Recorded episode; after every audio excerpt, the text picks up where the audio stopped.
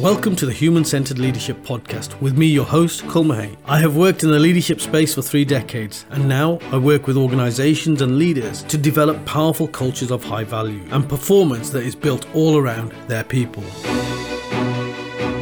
We will interview leaders from around the world and at the very top end of their game to explore what emotional intelligence in practice actually looks like and the benefits that it could bring to any team. This is a movement to transform the way that we see leadership and to create powerful cultures where people feel seen, heard, valued, and appreciated, and consequently perform to the very best. Why don't you join the movement and subscribe to our podcast? And don't forget to click on notifications to stay up to date with all new content. Welcome to another episode where I get to speak to incredible leaders from around the world. And today's guest is probably one of the most mind blowing guests I've had. I mean, I literally, for every guest that I come on, that comes on, I literally go through uh, what they do, who they are, their journey, and this one has blown my mind. It's taken up two pages, so I'm going to, Stephanie, it's great to have you here. But before you say anything, let me introduce you to our listeners. So, you are the immediate past president of the Law Society. You broke records because you were the first person of colour, and I think the fourth female ever Six. to have held that illustrious position. And you, not so very long ago, gave that up. I think it was only last year that uh, you you uh, moved on from that. But you've done so much. You, you are involved in so much. You're a board member for Justice, a cross-party organisation that's all around uh, human rights and uh, strengthen, strengthening the justice system, which is an incredible feat in itself holding multiple roles over several years. I think over a 10 year period, you've held multiple roles in the Law Society. And I'm guessing that's on top of your own practice. Uh, commissioner uh, of uh, the Shinquin Commission, and I had to really look this one up because I'd never heard of it. But when I when I read about it, it resonated so powerfully with me because it's all about recruitment, retention, progression of underrepresented uh, uh, staff in organisations. And, you know, I still do that work and I've lived and breathed that work for 40 years. Um, and you're also involved in, I'm just going to really go through these, your socio-economic task force. I mean, I, you're going to tell me what that is. Transforming le- women leadership in law advisory boards you do your own consultancy work at various levels with various organizations. I have to pause for a breath just to welcome you. Thank you for doing all this incredible work, Stephanie, and it's good to have you here. Well, absolutely. Thank you for inviting me. It's my pleasure to be here. Well, listen, uh, you and I are both uh, fellows in an incredible uh, society of leaders, uh, leaders at St George's House in Windsor Castle. And uh, when I first saw your name listed somewhere, Stephanie, I was drawn to you and I was like, I need to get into a conversation with Stephanie. We've not managed that yet, so I'm just cheeky enough to say, right, just come on to the podcast. Let's just have a conversation there. So this is literally our first ever conversation, isn't it? Yeah, absolutely. Yes. And I love that because it's going to be a conversation. I have no idea where this is going to go. I do know there's some really powerful questions and topics I want to explore with you. Uh, and I guess one of the first ones for me is what was it like to become the first president of the Law Society as a person of colour? How did that feel? How did that come about? What were the lessons that you learned? Well, it was breathtaking. Um, absolutely breathtaking. It still takes my breath away to this day. Some uh, four years after I found out that I had been successfully elected after four attempts. Wow. Four attempts. Four times of trying to reach uh, the deputy vice president position because once you're elected, you're elected as the deputy vice president, and then it's an automatic trajectory to go on to be vice president and then president, as I became in 2021.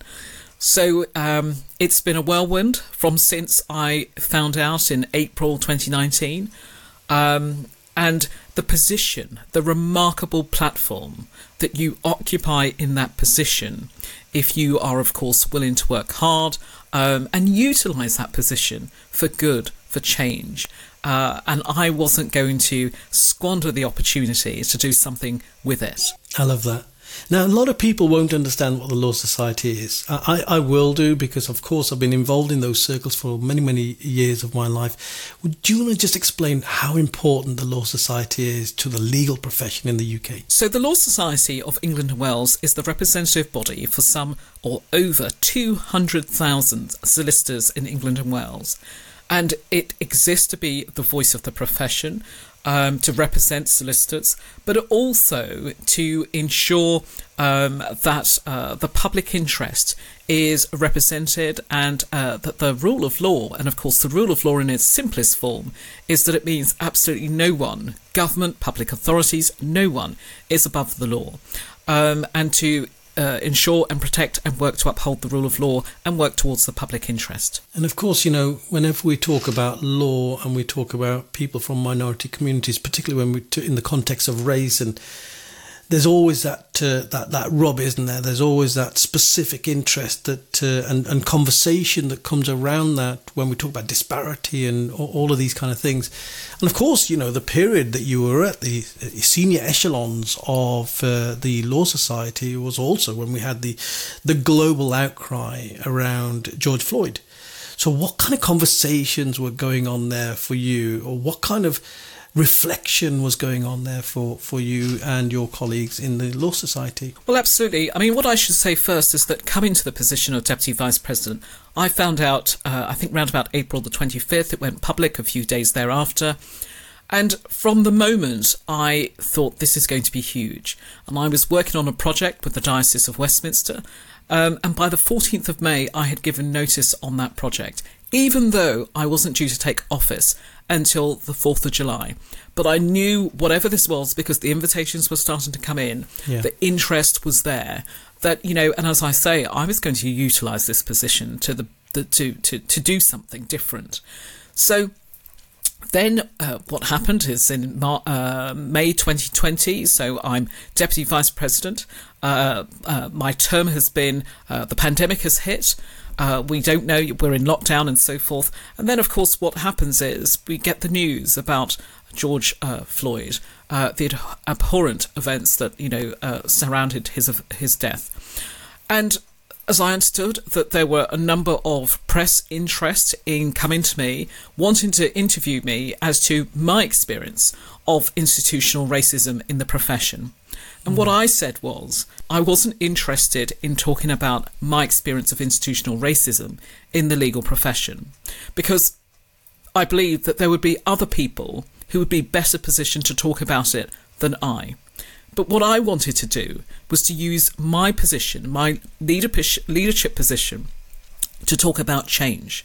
So that mm. when I left the profession, when I leave the profession, or, or certainly when I left office, that we were no longer talking about what we were going to do because we had started to see actionable change. So I then set about uh, calling together the regulators, the professional bodies, uh, CILEx, the, the Chartered Institute of Legal Executives, the Bar Council, the Bar Standards Board, the Solicitors Regulation Authority, the, the legal profession. I called them together and I said, We have a problem. What are we going to do about it? And, and it wasn't because I just believed it to be a solicitor profession. For me, it was the whole legal profession needed to come together and talk about things and talk about yeah. change. So I founded the ACT umbrella, which is the Achieving Change Together, um, under the under that umbrella, that we were going to work collectively uh, and collaboratively together to affect change, and that's what we set about doing, with a number of roundtables being held um, up and down the country, globally, and talking about uh, equality, diversity, and inclusion. And I've said that in the correct order because I believe that you can't have diversity and inclusion if you don't have equity, you don't have equality, mm. uh, and that's when we started to bring about change, talking about it. And I took I took every opportunity to talk about the inequalities as I saw it. But I also didn't just want to focus. There were plenty of people who wanted to focus on colour and they wanted to focus on all sorts. But I wanted to focus on social mobility because for me, if you're poor, you're poor.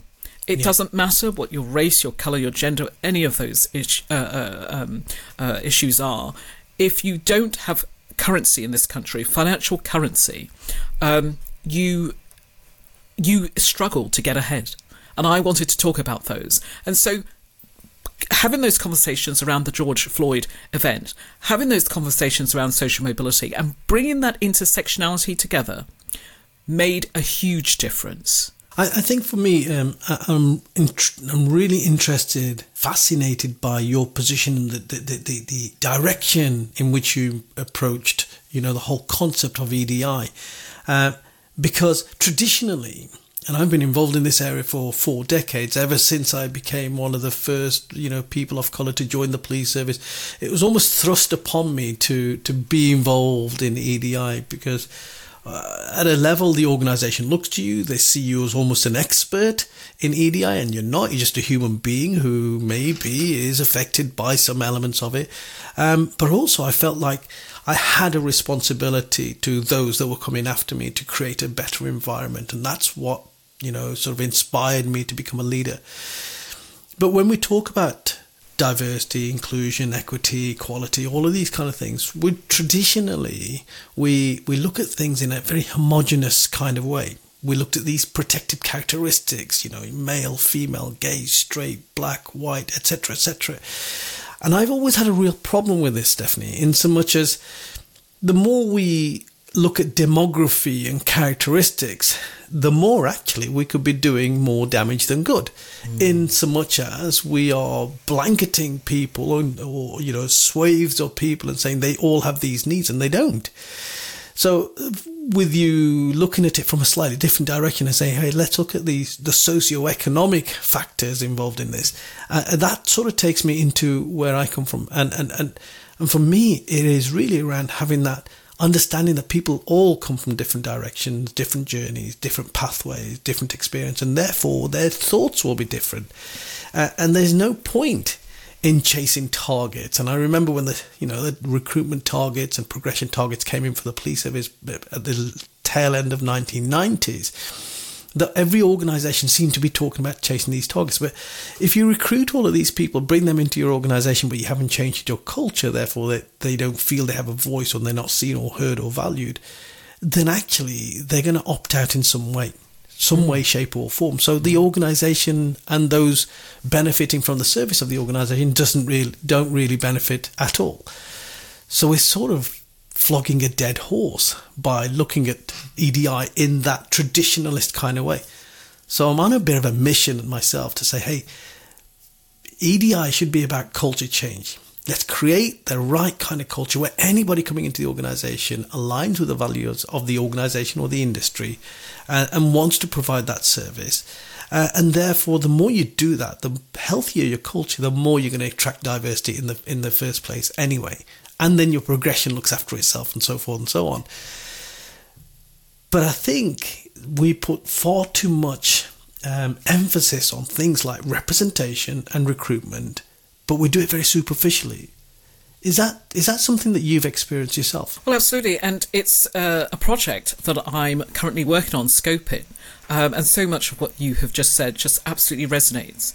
So, firstly, one of the things that I had concern with when I, well, throughout my life and, and when I came to office, is around um, wanting to pigeonhole me into you're a black woman, so the only thing you're going to talk about is about the black cause. And I'll give you an example where I was undertaking media training for about the fourth time as an office holder, and I walked into this session, sat down, and the chap said, Right, let's get started. And he said, So I've watched all your videos, I've heard you speak. And he said, So you want to help black people? And I said, I took a pause and I said, Remind me which video or speech it was where I said I wanted to help specifically just black people. And of course, he couldn't. Now, this is a media trainer, um, you know, and he couldn't. And but he had made assumptions based on my own demographics that that was the only individuals that I wanted to, to, to, to help. And of course, that was not the platform that I occupy or the one that I ran on because as if if I take for instance black people and going back to what you just said, we are not one homogeneous group. we come to it, and depending on where you live in the country, in the world, depending on um, your background, you know, your experience of being black is totally different, and that's one of the things that I have worked uh, worked on is to get people to understand that not all our lived experiences are going to be exactly the same just because we share a particular characteristic. But also, I have a real problem about dividing and dividing and dividing us up. Because, you know, you divide and you, you know, the more we divide and divide, we're not solving the problem. We're, we're, mm. we're just dividing each other. So, and we've seen so much of that of late where, you know, it's not about my rights at the exclusion of other people's rights. And I feel very strongly about that because my purpose, my being, is to leave this world and certainly the profession in a better shape than I found it. And of course, that goes back to my mission to leave the profession more diverse and inclusive than the one I entered. And I have been absolutely clear that it must be a shared ambition with each and every one of us playing our part. I didn't say just white people, I didn't say just black people, whatever. I said each and every one of us has a responsibility. We have a role in this solving uh, the problem of EDI, and it's about equity, it's about equality. Um, and that goes back to my point about one of the focuses on social mobility, because earlier on, uh, there was lots of work being done around gender inequality, and I sat and I mused about that. And in one of the first interviews, I was asked about the obstacles that I had faced as a woman. And I said, it's very difficult for me to talk about obstacles I have faced as a woman without talking about obstacles that I have faced as a black woman. And so yeah. that suddenly started to get people to think, you know, and see beyond, uh, you know, just being female because lots of work has been done around gender uh, equality, inequality, but we haven't terribly looked at intersectionality. Uh, you, are so right, and you know, I, I, this this conversation was never going to be about diversity, but it, it has become about culture. You know, the, the, what is what is the right kind of culture for an industry, for an organisation, for a society, and and there's so much in what you've said, so much wisdom, and so many question marks that uh, that people need to be picking up on. In so much as a great example would be, you know, this this idea of dividing as much as much as we're homogenizing, we're also dividing. Uh, the whole concept of diversity by putting people into these little groups and then saying, well, their needs are different to their needs and their needs are different to these needs, but not understanding that actually every single person that you're talking about is a human being. And the, the, the thing about being human beings is that we're beautifully inco- uh, complex beings. You know, that is the very nature. We're perfectly imperfect. Mm. Uh, and one person may look identical to the next person, but they won't be the same person. Uh, and, and the healthy culture, and surely the goal has to be how do we create a society or a culture or an environment where everybody feels that they, they have an equality of contribution and equity when it comes to the opportunity that comes their way. And in order for us to do that, we need to have that cognitive diversity, that mm. diversity of thought. We need to we need to almost smash down these echo chambers, these groupthink mentalities that predominantly exist in some of these larger organizations have been around a long, long time, you know, and they've got a certain way of operating. Um, I hesitate to say this, but I'm guessing it is the case that the Law Society must have been one of those those kind of environments because it's been around such a long time. Absolutely. So, you know, the, the 177th, the sixth female, the first black, the first person of colour, and only the second in house solicitor to become president in the Society's almost 200 year oh, wow. history. So, yeah. Th- there were lots of firsts there. But, you know, uh, somebody asked me the other day, why did it take four attempts? Uh, and, you know, my last night of office, I said, well, to put it frankly, they couldn't see what I could see. I had people say to me, that never in our lifetime would we see an ethnic minority become president. Never in, you know, we need somebody who can converse with government, as if I couldn't converse with government. We need, uh, you know, you'll get frustrated with the workings of this building. And absolutely, I got frustrated with the workings of the Law Society. It's a huge beast. It's, you know, it's, it's, it's a huge tank vessel to turn around. Yes. But you know, I was prepared to put in the work and do exactly that and turn it around, shape the way that people perceive the Law Society, the way we as the Law Society worked for society, that public interest element. Um, there is a deficiency in this country in, in, in public uh, legal education. What is the right? What is the point of legal rights if you don't know what your rights are and you don't even know when those rights are being taken away? And so I wanted to reposition the Law Society to make it more visible, more relevant to what was going on, to, to change the messaging. Um, and that's one of the things I set about. So, going back to your point about culture and about a piece of work that I'm working on around leadership, because I have exactly that concern that whilst we're chasing targets, uh, whether it's 10%, you know, over here of black partners or whatever, we're not, how are we actually nurturing the uh, nurturing, fostering, accelerating, you know, all of those things in the pipeline. Or when we put, we've met our targets, you know, our utopia is 2030 We've met all the targets, but how are we transforming those individuals into leaders?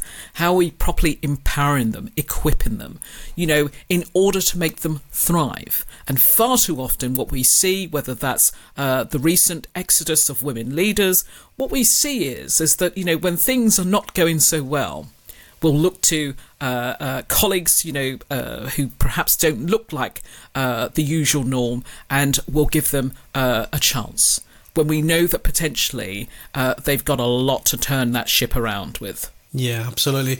And and and you know, I've got on a post-it note in front of me right now um, three words: mind the gap. Uh, and you know, I wrote this only this morning uh, because I was going to reach out to another organisation. I do a lot of work with a lot of uh, industries and sectors and organisations around bridging that gap that there is between these underrepresented groups that you've brought into your organisation who've got huge, incredible potential and incredible talent, but for some reason or another they don't get that equality of opportunity or that equity, not because of any you know, outdated policies that you might, might have, but because of the social norms that exist in your organization that you might not even be aware of. Uh, you know, in the ple- in the context of policing and uh, those kind of organisations, it was like the you know the football club, yes. the the yacht sailing club, yes. the netball club, yeah. and so forth, and those that go to the pub or for a meal, etc., on a regular basis and there are yet so many people in organizations and industries that don't accord with that. You know, that is not their norm. That's not, that's, that, you know, to ask them to be involved in that, if that's your only social networking opportunity to excel in your organization or be seen or heard, then there's something wrong in the organization because we're not actually opening it up to the majority of the organization, to everybody in the organization. So I do a lot of work around uh, how do we bridge that gap and, um, and I think what you're doing now in terms of your work around, particularly around that progression element, I think is going to be fascinating. I can't wait to have a, a, deeper conversation with you on that. But what are the initial findings that you're picking up on? What is the initial piece of work that you think many organizations uh, need to do? What's the gap that you're seeing? The gap in my mind is between uh, you've got a few colleagues. So you've recruited a few colleagues, they're in post, they're in position, but whilst you're chasing the rest of the target in order to you know complement and, and, and finish uh, you've you know attain the target.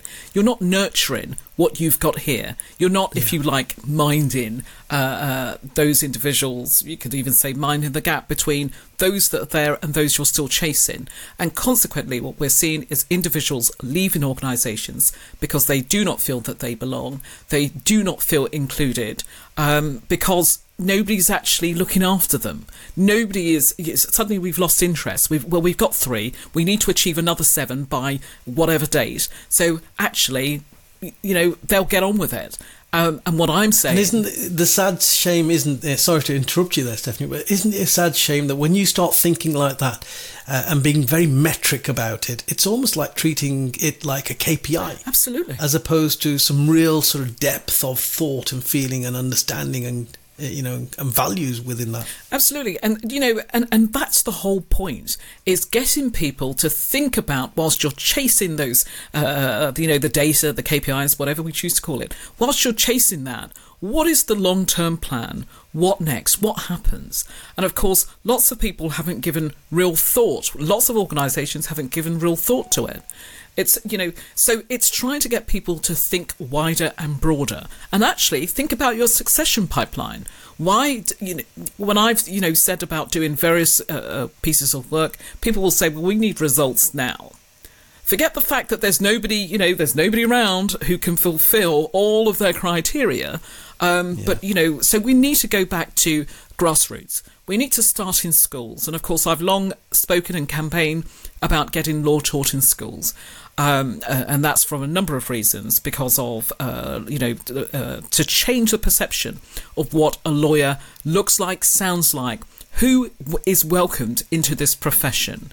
You know, with some 23% of solicitors being privately educated against 7% of the wider UK population, there is a gap there between people coming mm. into our profession, thriving in this profession, progressing and staying in this profession. I mean, that's fascinating. I had no idea that nearly a quarter of the profession is uh, privately educated.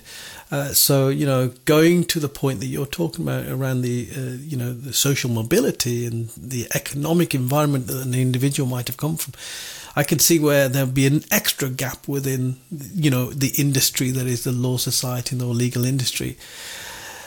Everything that we've talked about, Stephanie, so far um, I think fits very comfortably into the whole concept of human centered leadership. Mm. And if there's one thing that people should be taking away from this is that yes, we've talked at a very high level around what equity, equality, inclusion really looks like in your organization and what the, the business benefits are to, to do some real work around around that beyond the rhetoric that we often hear. Because I think when particularly when it comes to race, um, there's a lack of leadership courage to get things done. So what we tend to do is we tend to become very verbose about it, and there's a lot of fancy rhetoric and really impressive rhetoric, but very little action that follows. And you know, in the context of policing, you know, I've been involved in policing now for nearly four decades, right from the Scarman report days through to Macpherson, through to, um, through to the, the, you know everything that fell out from the Casey reviews and, and many other reviews besides. But very little has actually changed. You know, uh, we're still questioning culture. We're still seeing these subversive groups that exist and elements that exist within policing. And I'm guessing it's the same uh, with every other industry. We are a reflection of mm. society, really. Mm. Um, so I think it really is about that getting really down in, deep into the culture, but understanding that the beauty of the United Kingdom right now is that we are not the United Kingdom that we were 100 years ago. We are a beautifully diverse, uh, diverse country, uh, full of the diversity of cultures, thoughts, but it's about celebrating them and using them to the maximum benefit to our to all the country uh, organizations and industries that serve our country. So it really is about your people. It's about understanding how do we get the best from our people. Mm. So I just want to.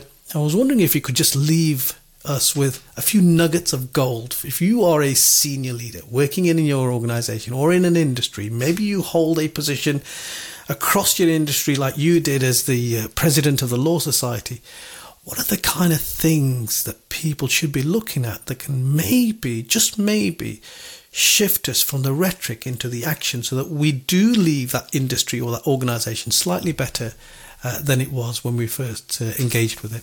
Well, absolutely. I'm going to borrow the words of uh, Mary, Ch- uh, Mary Church Terrell, where she says, you know, we must lift as we climb. And that has exactly been my mantra to lift as I climb, to leave, as I say, the profession, to leave this world in a better. We owe it to the next generation. We owe it to ourselves to leave this world in a better place than we found it. But also, I absolutely believe that every door is open if you push, you persevere until mm. something happens. And that has been, you know, my constant companion throughout my journey to get me to where I am today. It has been hard work. It's meant I've had to step out of my comfort zone. Um, and, you know, what a remarkable journey it has been and continues to be. But I want to see more uh, diverse colleagues in positions of leadership. I want to reframe the narrative as to how we think about leaders as a, as a society, who we put in positions of power and influence. Um, and we need to have a discussion about that, but also to raise the aspirations of young people and, and adults 100%. in general in our society, raise their aspirations, and I'm going to continue to, to fly that flag to be a visible role model because if I did it after four attempts, if I did it, anyone else can do it. Such wisdom uh, that uh, we're going to leave this podcast with today.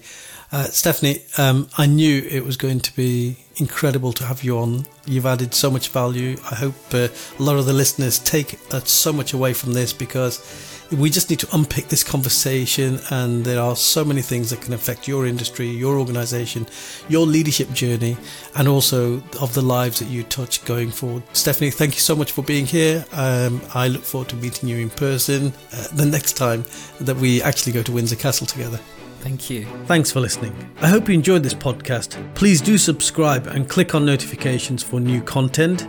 And of course, connect with me on LinkedIn. Take care. Have a great day.